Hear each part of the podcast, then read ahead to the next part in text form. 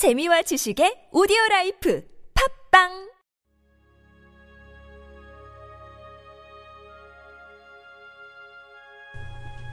주님은 나의 최고봉, 절망에 대항하는 첫걸음.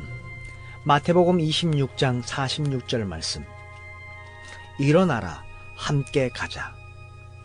제자들은 깨어 있어야 할 때 깊은 잠이 들었고, 나중에 이를 알게 되었을 때 절망에 빠지게 되었습니다.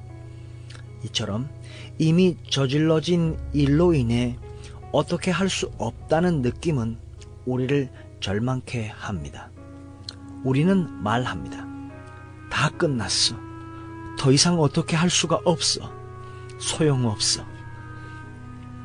우리는 자신의 절망이 예외적인 것이라고 생각하지만 그것은 오해입니다.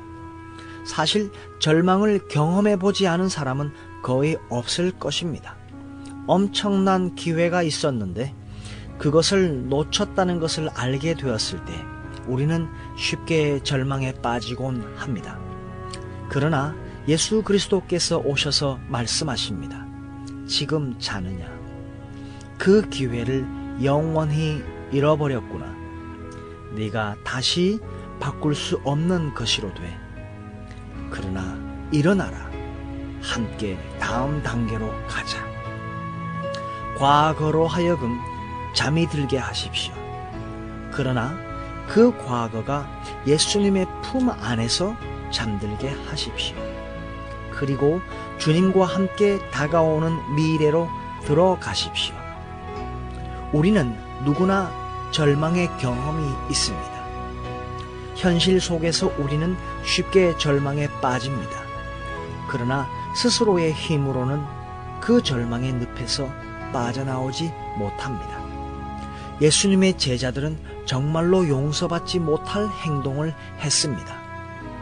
그들은 예수님과 함께 깨어 있어야 할 그때 깊은 잠이 들었습니다. 그러나 주님께서는 그들이 절망에서 빠져나올 수 있도록 친히 찾아오셔서 영적인 출발점을 허락하십니다. 일어나 다음 단계로 가자.